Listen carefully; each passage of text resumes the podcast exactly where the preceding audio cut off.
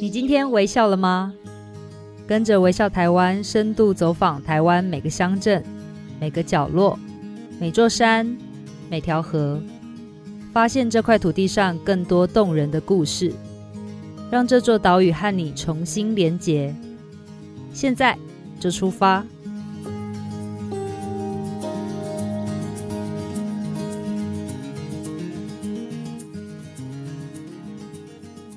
大家好，你今天微笑了吗？我是微笑台湾的总监李佩书。国旅吼这件事情，我们常常啊会想要去呃一个地方玩。那去那个地方玩的时候，你一定要过夜嘛。那过夜的时候，我们不外乎就是要找饭店或者是民宿。那我想大家都跟我有一样的感觉，就是民宿呢，它在台湾其实非常百花齐放的，就是每个地方有自己的特色。那也因为民宿的主人的想法不一样，然后风格不一样，然后造就了这个民宿呃各种各式各样的一个呈现的方式。那今天呢，我们要来聊聊到的是呃位在高雄的美浓有一间民宿非常的特别，它叫做香蕉与黑胶。那这个三合院老屋呢，为什么它那么有特色呢？因为它坐落在美浓的月光山脚下，正对着一片水稻田，而且它旁边还有一整排的香蕉。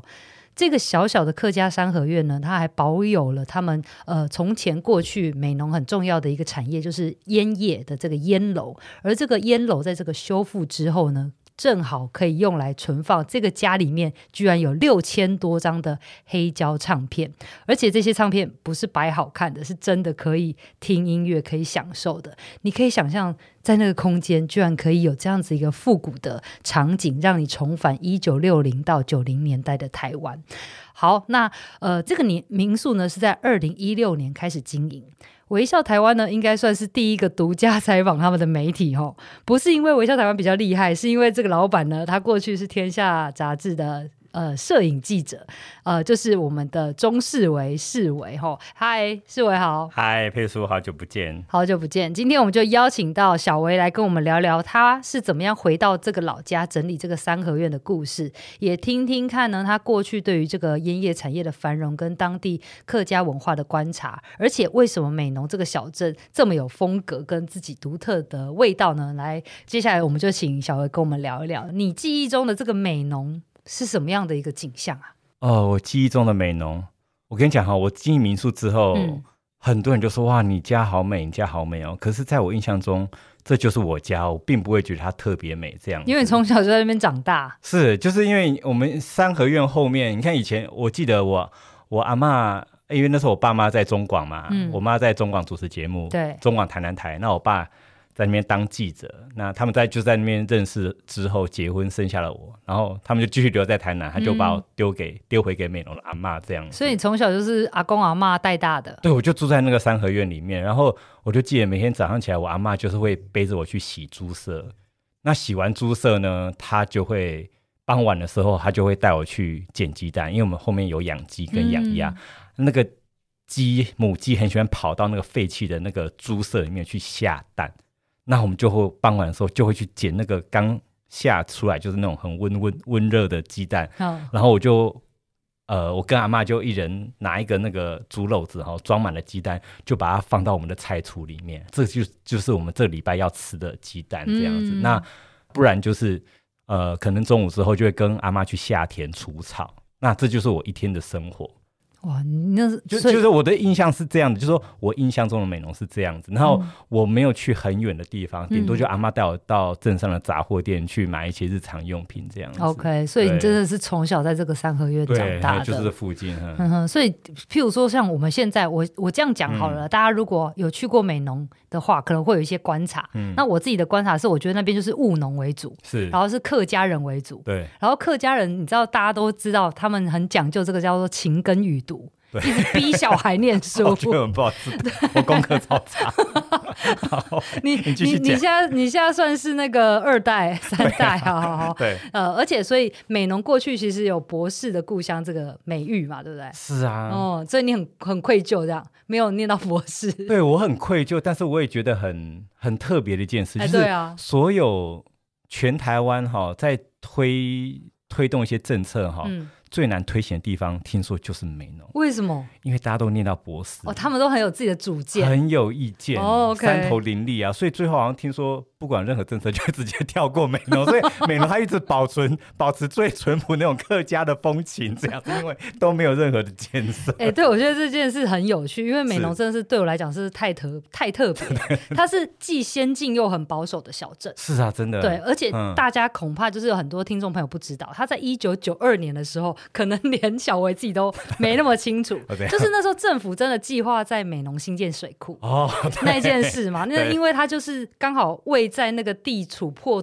就那叫什么断层带，对对对，然后所以它伐林会造成一些生态的破坏，就是譬如说黄蝶的减少，对对对，所以就有一批人，他那时候其实就是呃乡土的作家钟理和先生跟他的孩子，啊、然后带领了我们现在很耳熟能详的，譬如说像是钟永丰先生啊，啊 okay, okay, okay, 然后林生祥先生，然后他们那时候也成立成立了那个爱乡协进会，所以其实这样子的一个社区营造也好，或水土保持也好。我们讲那个社会运动啊，其实就在美浓这边开始进行。对，没有错。嗯，我跟你讲哈、哦，美浓就是有这些人哈，他才可以保有现在最最完整的文化吧？我想。对。对，那我也很感谢他们，因为有他们在前面哈，我完全不用去冲，因为 他们他们蛮激烈的哦。嗯、我觉得他们他们对于爱护乡土还有保护这块土地这个决心哈，我觉得在其他县市很难找得到，因为我看。嗯以前的这样的影片哈，其实我都还蛮感动的这样子。嗯，但我就觉得，其实我们这种后辈啊，对，就是被前面的人保护的很好。是啊，是啊，他们先冲了。对，我真的觉得，我们有一点像收成。他一九九二，他们这样冲过之后，没有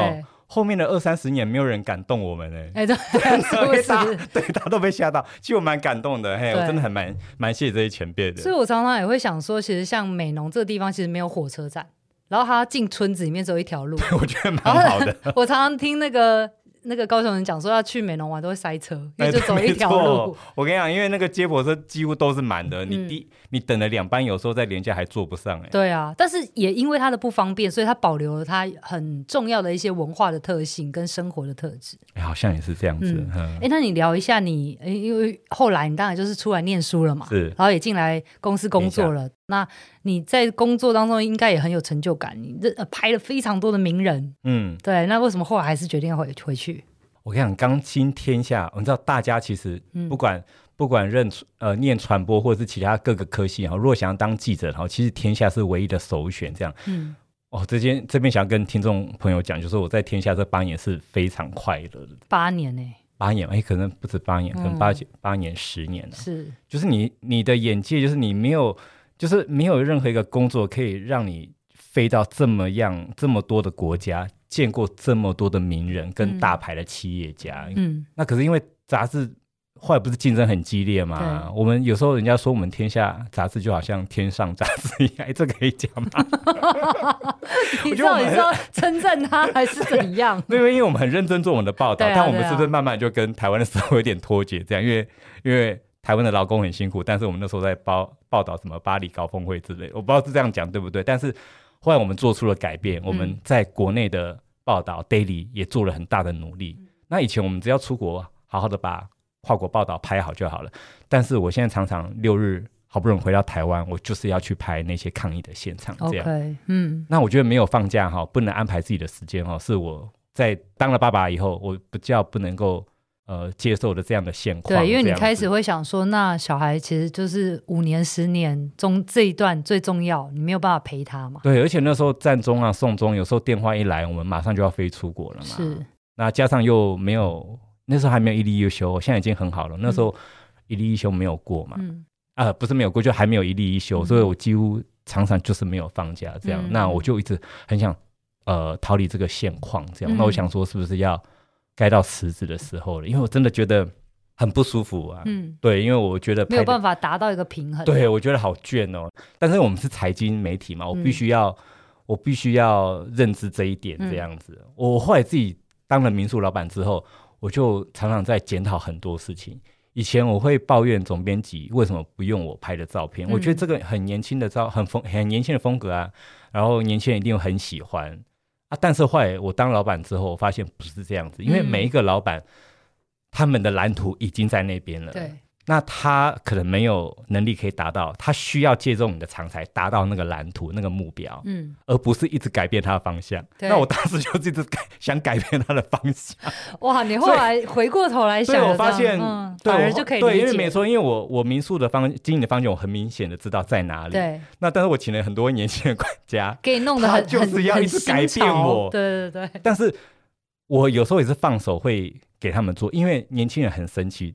有时候你放手给他做，他有些东西会超出你的想象，这样子、嗯，就是又要给他们舞台，但是你又要维持你的初衷跟对对对对对，这个拿拿捏跟平衡，其实都要冲撞过才知道了。所以我觉得我今天对不起总编辑，我今天来回过了。好，哎、欸，那小维讲回来，那、那时候当然就是生活跟工作发生了一些冲突，对，所以你必须要取得平衡。但是你的选择却是回到老家开民宿，是一开始就这么确定吗？哦，我我一开始没有那么确定，嗯、我知道老家有那个空间，因为阿公阿公后来，呃，他老了，他生病了，那他慢慢的把他呃身上很多的地财产都过给了下一代这样子。是，那我是长孙嘛，他就把这个三合院过给我这样，嗯、那我当然很感谢阿公。其实那在那之前，我就有想想法要整理这样的老房子，因为。我们那时候去伦敦采访，或是北欧采访，那我看到他们很多很漂亮的老屋，尤其是伦敦有那个维多利亚时期留下来的老房子嘛。嗯、那伦敦政府的法规就是说，你外面的结构立面都不可以改变，但是里面你要怎么变都可以。所以你常常看到那个国外的那个建筑杂志上，哇，好老屋外面。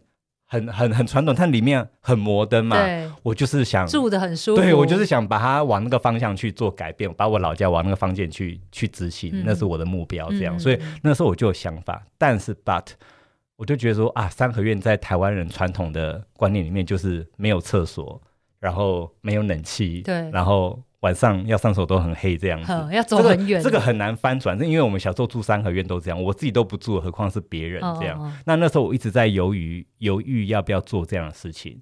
那一直到我发现啊，原来我还有一项秘密武器，嗯、就是我妈妈以前在中广留下来那五千多张黑胶这样子。Okay, 所以等于是两个很重要的，对，就百分之百百分之五十，百分之五十加起来就变百分之百，它就变得更有利这样子啊。所以一开始你怎么做这个修复？哦，一开始我发现那批黑胶很值钱之后，我就很开心啊，想说我要辞职，然后我就说我这老子我不干，就整个很有信心。因为我们我们有时候下班下的早哈，我就会去那个成品逛嘛。那那时候成品都在推行黑胶运动，是我就发现哇，为什么他墙上那些黑胶哈，你看骑行的狼。他那时候标个七千八百块，哎，你看现在已经涨到一万多、两万多，都有人花钱买这样子。嗯嗯、我说哇，这批黑胶我家好多，可是为什么我爸一直叫我把那些黑胶丢掉？这样，难道我家的是冒牌的吗？嗯、是仿冒的吗？是盗版的吗？后来才发现啊，原来那都是正版的、原版的黑胶，而且可能都是第一批，还有亲笔签名。对，没有错。哦、那我就发现哇，原来是个宝，这样，我就更确定说。我应该是可以辞职。那你是马上就辞职去开始做你的呃老屋的工程，还是怎么样？哦，当然没有。我觉得我要奉劝各位听众朋友，要辞职前哈，嗯，先不要辞职。就是说，你如果现在一个不错的公司，嗯、那你一定要先贷款，因为当你辞职之后，你是没有，对，你是没有机会贷款贷下来的。哎、欸，的确啦，是这样，没有错。对，我觉得我很庆幸，我在那时候还在天下杂志的时候，因为天下是个大公司，那贷款。下来非常容易，嗯，因为即使你辞职之后，你即使身上有有房地产做抵押，他也不一定会给你好的利率跟跟贷款的成数这样子。是，那所以基本上，你如果知道你将来要创业要要离职，但离职之前你一定要把贷款办下来。所以就是说，离职之前你要做一些比较呃详细的规划跟准备。对，没有错，嗯、我那时候很庆幸我，我我在离职前就贷了款。嗯、那等到我后来过了几年，民宿生意越来越越好之后，我想贷款再再增建的时候，我发现我不好贷，这样就没那么容易了。对，嗯、所以好，那除了贷款呢？哎、欸，我刚啊，那你刚问题是什么？我有点忘记。我要问你的是说，你离职前做了哪一些准备？哦，我太激动了，因为我这个一直很想跟听众朋友讲，所以我就先讲了。好离职前做了什么准备？嗯。其实我一直以来都在做准备，只是说我不知道，我不是很确信自己能不能能不能够成功，因为我爸妈曾经生意失败过，我很怕在钱方面哈，任何一分钱不小心又流失掉了这样。嗯、对，那所以我我有这个想法之后，我记得我去北欧采访的时候，我就买了很多很多民宿可以用的配件，哦，买到就是被罚钱，但是我还要把它扛回来。嗯，台湾代理商都卖很贵，嗯，可是你在北欧那边、丹麦那边买有没有？几乎都是半价，更便宜，哦。你就直接把它带回来。没错，我带灯啊、烛台，因为我觉得任何呃民宿可以用的。变得浪漫的元素都用上了，这样子，而且那时候是北欧瑞典邀请我们去采访，其实机票也是不用钱的，这样，所以、嗯、哇，我觉得这趟我一定要好好的利用。所以那些我当年买回来的蜡烛啊、灯啊，现在在我民宿都用上了，这样。嗯、那还有就是，因为我知道我在乡下这种，我其实一直很不知道说我的民宿的风格是什么样的风格。那我以前所接触的设计师，其实他们都是非常非常要迅速的，比如说。你要给他一个风格，他帮你设计完之后，他在几个月之内，他就会把你整个装潢好。对。可是我觉得那个不是我要的。嗯。那你要什么？我就是不知道我要什么，因为所以你一边摸索。对，我觉得老屋最辛苦，就但是这是我也也是我庆幸的，就是说我每天晚上都在想说，我觉得老屋民宿最辛苦的地方就是你有没有故事。嗯嗯。那什么样的物件可以说故事？嗯。就像厨房的老灶，我曾经想要把它打掉，换成。很现代的厨房，因为屋顶够老嘛。可是下面厨房如果是白色，很现代的，就是又符合我那种冲突美，摄影最爱冲突美。后来发现不是，还好我留下来，因为当初也没有钱把它打掉。哦、还好我留下来，因为所有外国人来都是要看这样的故事，哦、看我们曾经在这边是如何的生活，如何的煮饭。OK，那很多台湾人来就是要回忆小时候这样子，没错。那就是常常在这种要与不要之间，你要去衡量很久，会让你睡不着，你知道吗？嗯、因为你在犹豫，师傅已经要来了，你要他做或不做，他在时间内他没有做，他又会跑到其他工班，你这个工程又要 delay 掉了。而且那时候就等于只有你自己，你要去决定所有的事情。那阿公知道吗？我跟你讲，我要做民宿的时候，阿公是知道的，哦、可是他一直觉得。这种鬼地方当民宿给鬼住都不要，你知道吗？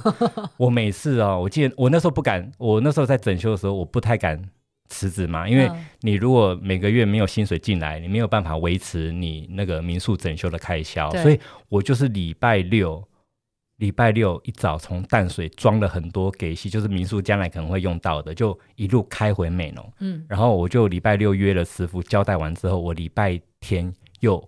开回台北这样，每个礼拜，对啊，连续半半年吧。半年。哦，我都在哭呢，晚上，因为我的心情算是还好，因为我知道我要创业，我知道我会辛苦，可是我不知道身体的酸痛哈、哦、会影响到我心里这样子。你到了晚上哈、哦，就是会不自觉的肌肉酸痛、骨头酸痛，通常会想哭这样的。哇，就有点类似身心的煎熬。对，然后又不能让阿公知道，嗯，我在改这个民宿这样子，嗯、因为。第一时候，那时候阿公虽然把民宿过给我了，可是不，对不起，他把老屋过给我，把三合院过给我，可是他只是不知道要给我什么，嗯，他就是把他能给我的给我，可是他并不赞同我花钱来整理这间民宿。哦，是哦。所以每次礼拜一我们不是在开编辑会议嘛，哦、我阿公电话就来，因为那时候师傅刚好也开工，嗯，他就打电话用电话臭骂我说，你在动什么东西。然后有时候我真的必须要回去，因为有时候就是工程突然卡住，然后回去看。看一些处理一些情况这样子，嗯嗯、我还不能让阿公知道。有一次我在装灯嘛，那装到一半呢，我拿着很高的木梯哦，在屋顶装灯，装到一半，天呐，阿公突然来上香，你知道吗？嗯、我吓到不敢动，因为他 我不能让他知道我回来，因为。周间如果我出现在美浓，他就会觉得你是不是没有在上班？嗯，哦，这一定会引起家庭革命的。对，所以他就我就看他默默的经过我的脚下，然后因为他脖子不好嘛，他脖子不能，他头不能抬，所以他 他一直不知道说我在他头顶上。你看，这是真的是很有趣的事。啊、你现在想想很好笑，但是真的当下的时候，你会觉得很。很辛苦，也很心酸啦。对，就是你要回去，然后其实长辈是反对的。对，然后你要面面对的是呃，可能生活的压力啊，然后你要整修老屋这件事情，其实真算是大事。真的很辛苦，因为不是所有人都支持哎、欸。对，不支持的人哈，有分两种，一种就是极力反对啊，另外一种就是不说话。嗯，啊，我妈跟我老婆就是不说话的那种，哦、啊，我阿公跟我爸就反对的。哇，啊，我一直要花钱弄厕所，没厕所，客人怎么上厕所？对啊，对啊，他就跟我说用尿桶啊，啊，你会你会很想跟他吵架。你知道开民宿哈，我觉得开这种老屋民宿，我自己的心得啦，就很多呃很多客人问我说，你开这民宿心得是什么？我说原本感情不好的哈都变好了，原本感情好都变差了。真的真的真的。哎、欸，那你为什么会取后来怎么会取名叫香蕉与黑胶？是不是就是跟我们刚刚一开始提到的，你的房子的前前方有一排的香蕉树？然后你又有拥有这么多黑胶，香蕉代表就是我阿公，就是我爷爷。哦、那黑胶代表就是我妈妈。嗯，我印象最深刻的，呃，就是我们家我们家有块田种了满满的香蕉，这样子、嗯、大概种了半年就采收了。那有一天呢，不知道是几吨半的卡车啦，比如说比就是比搬家还要更大的卡车载了堆积如山的香蕉，我阿公就说上车，我们去旗山卖香蕉，这样、哦、卖给大盘。那阿公就带我去哦，我们就到那个香蕉的集散场，你知道种了半年哦，哦，好高好高，真的很堆了，就是很很大的一台车，我不知道几吨半啊，才卖了五千块耶，就很辛苦，其实才卖五千，五千真的很少。你，你看，你看那个体积，那个那个香蕉的体积这么这么多这么大，才卖五千块。我那时候。国中有没有？其实我有点忘记了，哦、所以印象很深刻。我印象很深刻，嗯、所以可是你知道那一年的过年，我阿公红包就给了我六千块。哇！你看，等于他大半年的，他他也倒赔，你知道吗？对，他还倒赔一千块。对，他大半年的心血，就通通就是在我身上，而且我功课还这么差。我大学念的还是夜间部，你看我阿公多疼我。是，对啊，所以你才想要用这个民宿的修复也好，或者说这个保留也好，去去感谢他吧。对，真的很谢谢他。我觉得，哦，好险我取了这个名字啊因为我永远会记得他，那客人也会记得他。这样，那黑胶不用讲，就是我妈。对 对。好，那我们接下来再好好讲这个黑胶的故事。嗯、那我们先休息一下，待会儿回来。Okay, okay.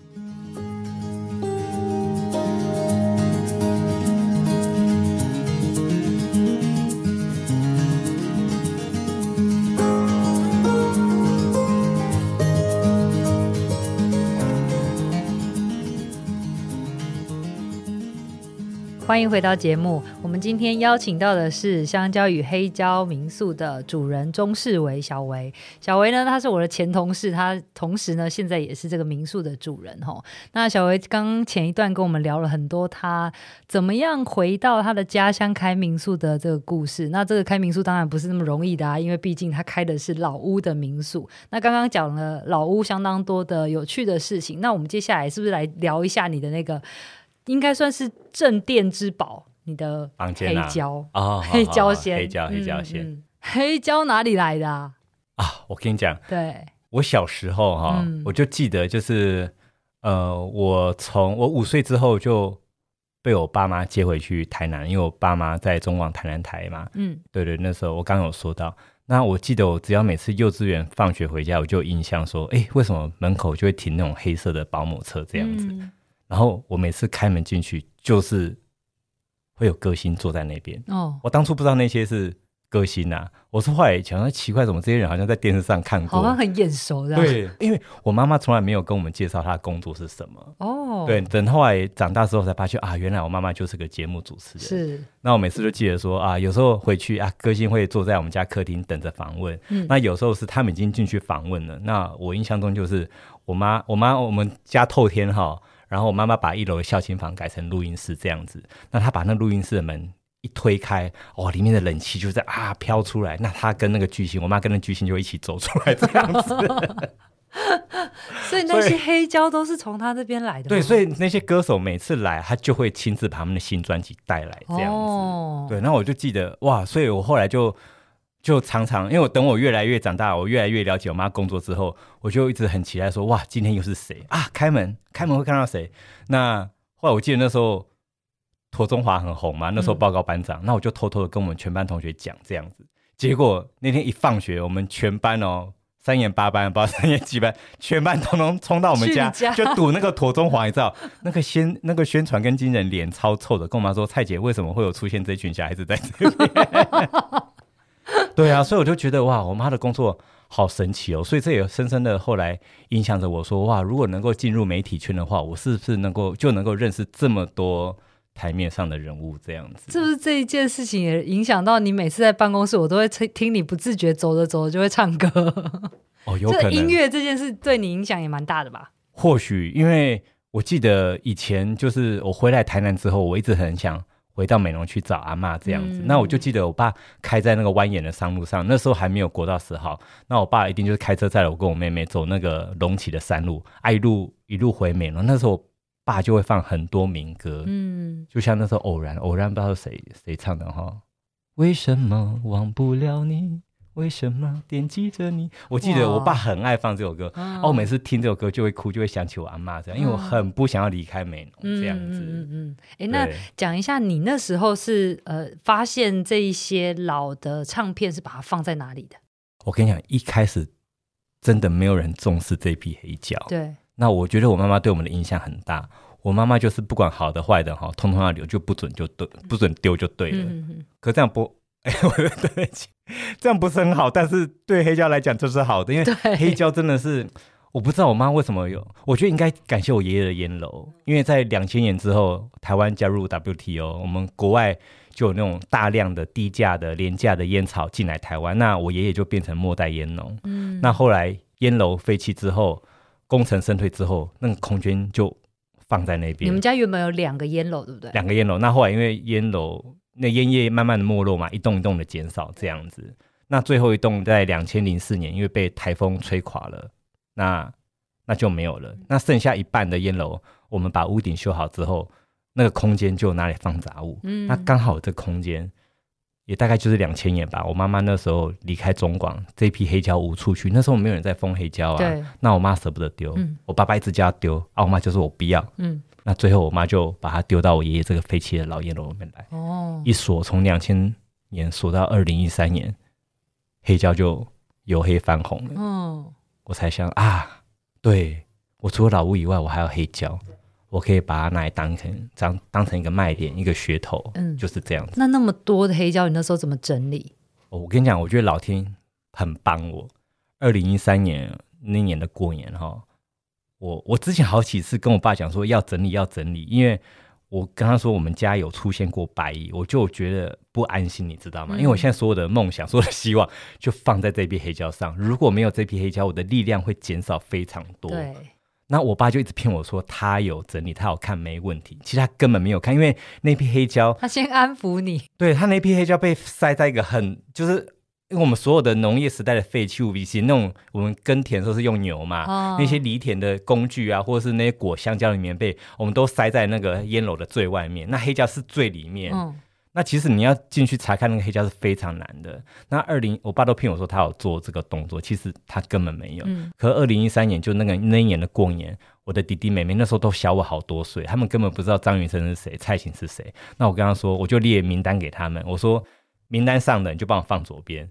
名单以外的，你就帮我放右边。那个名单是什么？你讲一下。名单就是很红的，嗯、然后要红不红的，完全不红，就是这样。我开了这些名单，嗯、然后就说这些很红的，你就帮我放这边；要红不红的放这边，完全不红的就帮我踢到外面去，没有关系、嗯。所以那一次的过年就做了这个大的整理。对，然后果不其然，我把那些杂物都搬出来之后，我感觉到白蚁，我跟白蚁就非常的有缘。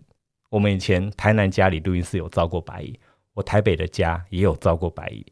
那当我看到那个黑胶，因为我知道我们黑胶装箱哈，装箱哈，从地底下地上一直摆摆摆摆顶到屋顶，这么大量的黑胶，可是下面都已经被白蚁几乎都已经吃光，吃了，三分之一。嗯、我那时候整个心都凉了，我觉得梦想破碎了，谁来鼓励我都没有用，我很绝望，腿软的这样子。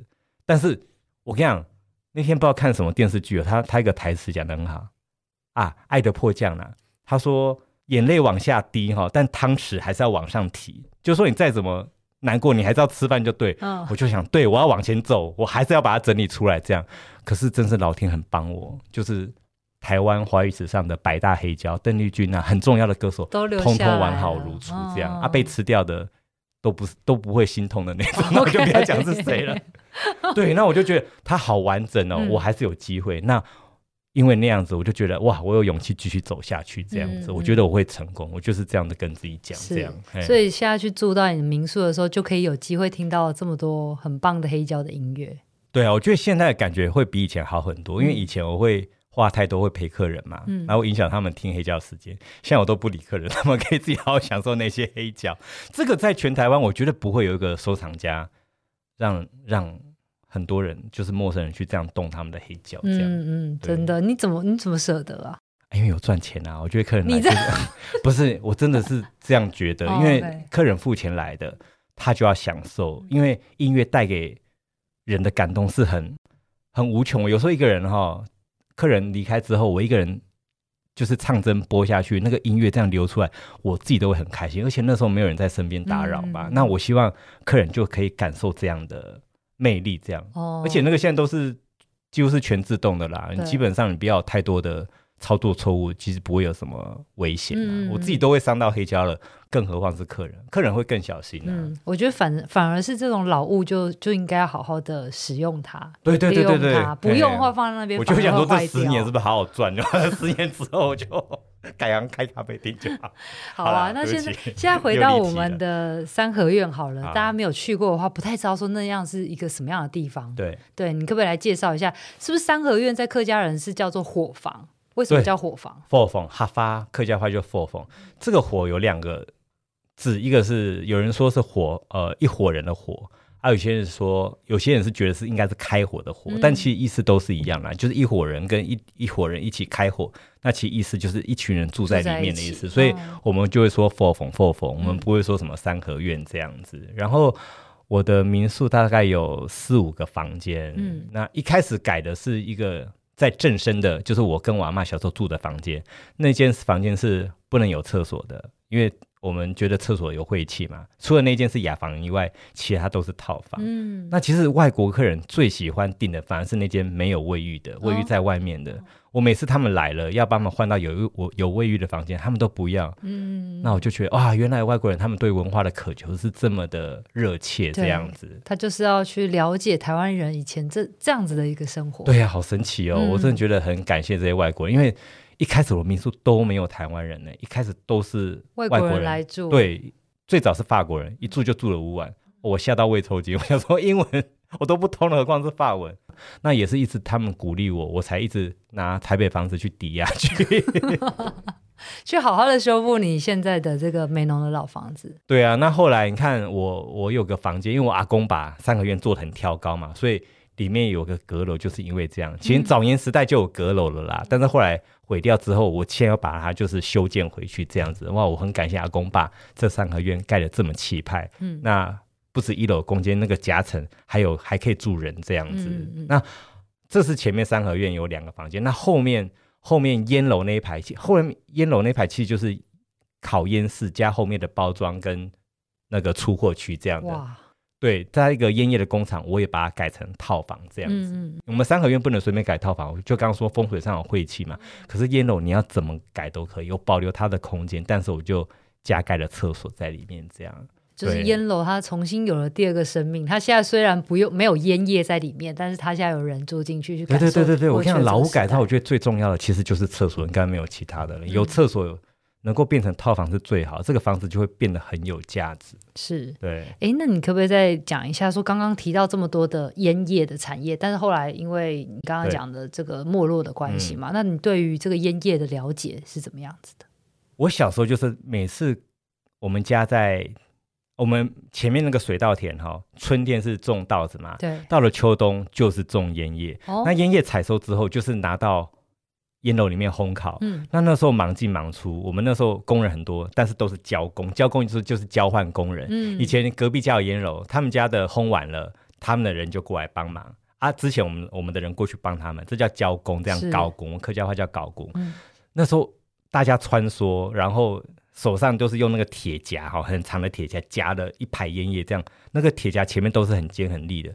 那我们小孩子是基本上不会接近的，因为第一个容易受伤嘛，第二个你每次接近，阿公就会骂很脏的脏话把你赶走这样子。哦、对，所以 比较危险。我们对烟楼是敬而远之。那以前烟楼是很高耸的，我记得有个木梯上去，可是那个木板都是几乎都快要瘫下去的感觉，所以我们都是离好远好远。但是我们永远记得那个红烟叶的味道这样子。嗯嗯嗯。那很神奇，我回去要保留这样的烟楼哈，我一直想去看我们。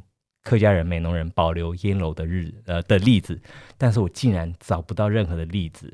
为什么？后来一问才知道，原来烟楼它是劳动的象征。嗯，它对老一辈的人来讲，看到就怕。哦，对，所以没有人在保留烟楼的，这是出乎我意料之外。真的，嘿，嗯，所以其实，在美浓现在并不是烟楼到处可见的嘛，不是很难，真的，因为几乎都倒光了。三合院大家会尽量保留，因为那个是传统，是祖先住的地方嘛，啊，那个是门面，大家会保留。但是后面的烟楼，他们就是慢慢的让它倒掉，就是这样子，因为持分的人也多嘛，大家意见不一样，有人要留，有人不留。那基本上老一辈人看到烟楼就怕，阿妈说坤都出讲哦。以前他们都都要爬上去很高很高的地方，哎、嗯，就是这样子啊。是啊，又是妯娌之间，大嫂已经爬了，你二嫂不能不爬，所以大好苦哦。看到烟楼就怕，原来是这样。对啊，所以对，这就我出乎我意料之外，嗯、这就是就是烟叶。呃，就是你刚刚我烟叶对我对我有什么样的印象？这就是我对就是我们家烟叶产业的一个印象，这样子。嗯嗯、我在二零一六年的时候，那时候去采访你的时候，你带我去走了一些地方，我真的觉得哇，美浓这个地方真的好特别。对，光是食物就很特别。比如说你那时候带我去吃的这个木瓜板。哦，对，我今天早上才吃诶，哇，好羡慕！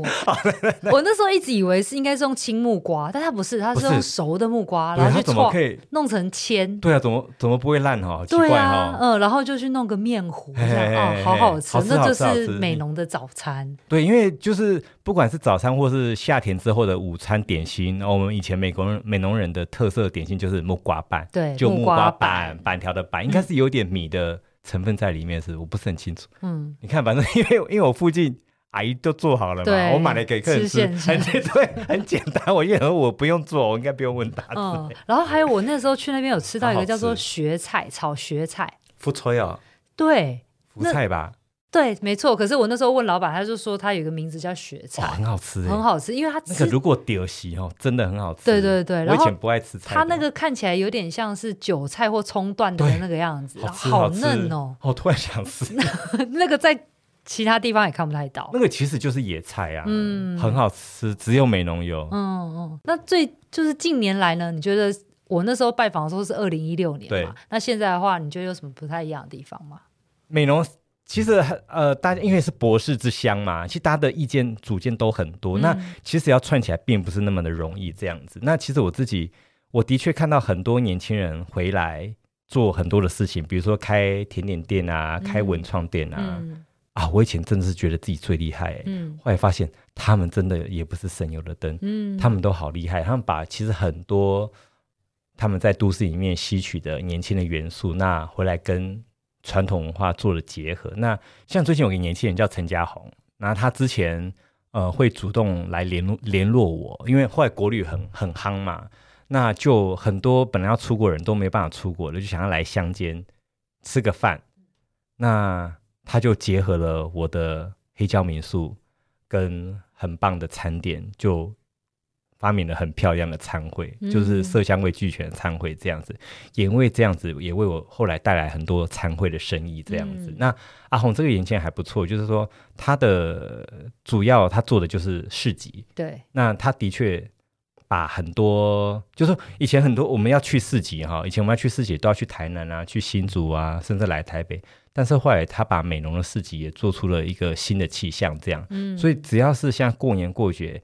米农聚落的市集就会出现，对，就会出现。那我觉得，对对对对，那我觉得这样很好，因为我觉得里面很多呃文创市集都还不错嘛。那重点是我的客人都有地方可以去了，嗯，对。那我不是说来这边很无聊啦，就说的确不容易，在美容美容这个地方哦，就大家意见这么多，它可以串联这么多的商家，然后。又把场地搞定，那我觉得，哎，他真的是个还蛮了不起的年轻人，这样子。嗯嗯、对，对，应该还有很多很有趣的事情在这边发生。对啊，那你看那个慢熟咖啡，嗯，他们做的蛋糕用美浓一四七米做的蛋糕，我真的觉得好好吃哦！我不知道说原来米的蛋糕可以这么的好吃，吃下去不会口渴。你知道我们吃随便吃个什么提拉米苏啊，或者千层，呃，什么千层蛋糕，刚开始。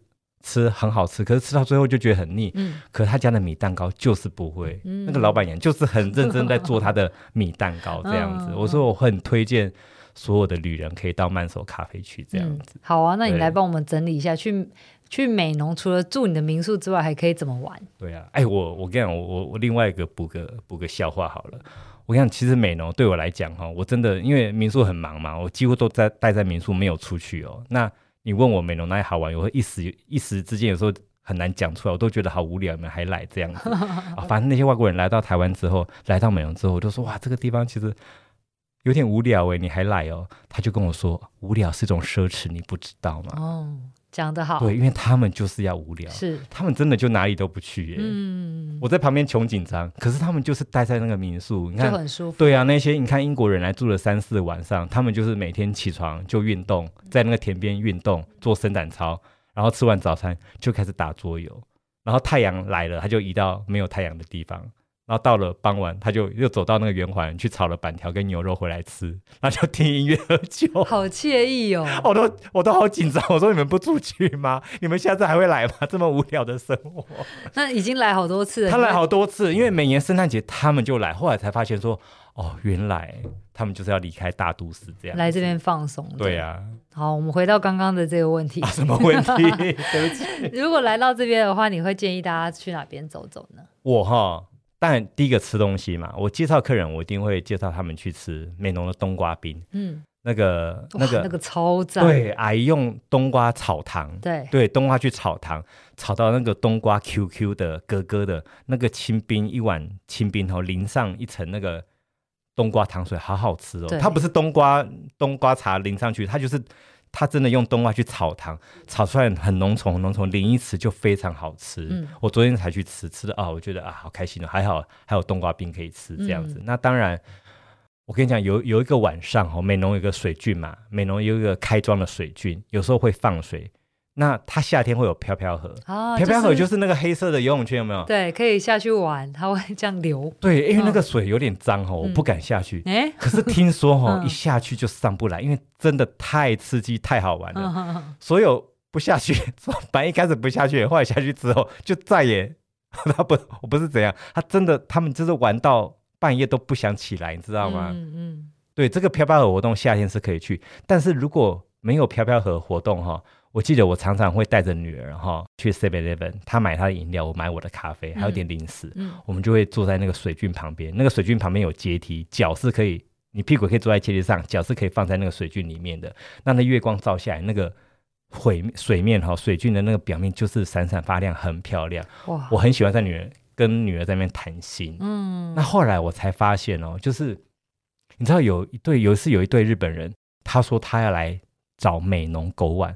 我说什么是美浓狗碗？他说哦，原来三毛在某一年他来过美浓。我说哈，三毛来过美浓，我怎么不知道？嗯，他说对，三毛有一有一篇文章叫做《美浓狗碗》，是有个晚上他就走在这个水郡，就是你跟你女儿呃喝茶聊天的那个水郡，他走在那个水郡，突然看到一只狗在用个很漂亮的青花瓷碗在吃晚餐，这样，嗯、他觉得那青花瓷碗它实在是太漂亮了，所以他跟狗主人讲说，我可不可以用我的。青花瓷碗跟你换你这只狗现在在用的这个青花瓷碗，这样，那他把这个过程写成了《美浓狗碗》这篇文章。嗯，我才想说，哇，那个美浓狗碗就其实是我们小时候装板条的那种碗嘛。以前我们在吃板条，好有意思哦。哎、欸，我不知道，后来我就开始跟客人讲这样的故事。这样、啊，你有没有觉得有时候我们会从别人的呃眼中或口中听到属于自己的家乡的故事？对，我就觉得哇，原来有这一回事，我就更了解我自己的家乡这样子。嗯、我想说。三毛竟然来过，对，真是太特别。对，我觉得太特别了。嗯，而且你刚刚形容的也很惬意。如果是夏天的话，你可以去玩飘飘河。对。那如果其他的季节的话，对，没有飘飘河，对，你可以坐在水郡旁边，然后泡脚，然后买一杯咖啡。嘿。好，那其实你在当时跟我采访的时候，你有讲一句话让我印象很深刻。你说。有时候你以为没价值的东西，转个念才发现它很宝贵。对，所以其实常常我们只看到自己没有什么，更多的时候呢是不知道自己有什么。对，嗯，那而且其实在这个各种科技啊跟技术都不断日新月异的时代，对，很多事情或者是东西都是打。打掉重练比较快，对，所以其实我们在修复老屋的时候的那个钱，其实比你那个新装潢还要更贵，对，新屋装潢更贵，很多钱。嗯，所以其实我很佩服你，也很佩服这些修复老屋的人，对，因为你们他们，你们不只要有想象力，而且还有耐心，对，而且还要有不怕挫折这件事情。嗯，那其实站在断垣残壁或者是天花板都可能掉下来的那个建筑前面，你要能够想象它整理好之后会多有味道，对，然后多么的独一无二，对。那其实赋予它第二次生命的同时，也保留了很多当地的文化跟生活的轨迹，没有错。嗯，我想这也是现代人常常被老屋啊、旧物啊跟复古的风格吸引的主要原因。对，嗯，好，那今天非常谢谢小维带来自己的故事。未来在旅行当中遇见老屋时，不妨你也可以跟主人多聊两句。我相信每一间老屋修复的背后，一定有更多动人的故事。谢谢小维，谢谢佩叔，谢谢，谢谢。最后呢，如果你希望自己的旅行也可以成为改变台湾的力量，想跟着微笑台湾一起踏上有意义的在地探索，现在就点击资讯栏中的连结，支持订阅微笑台湾季刊。喜欢我们的节目的话，欢迎给我们五颗星。有什么想听的内容或是任何意见，都可以留言或写 email 给我们。今天的微笑台湾就到这边，我们下次再见，拜拜，拜拜。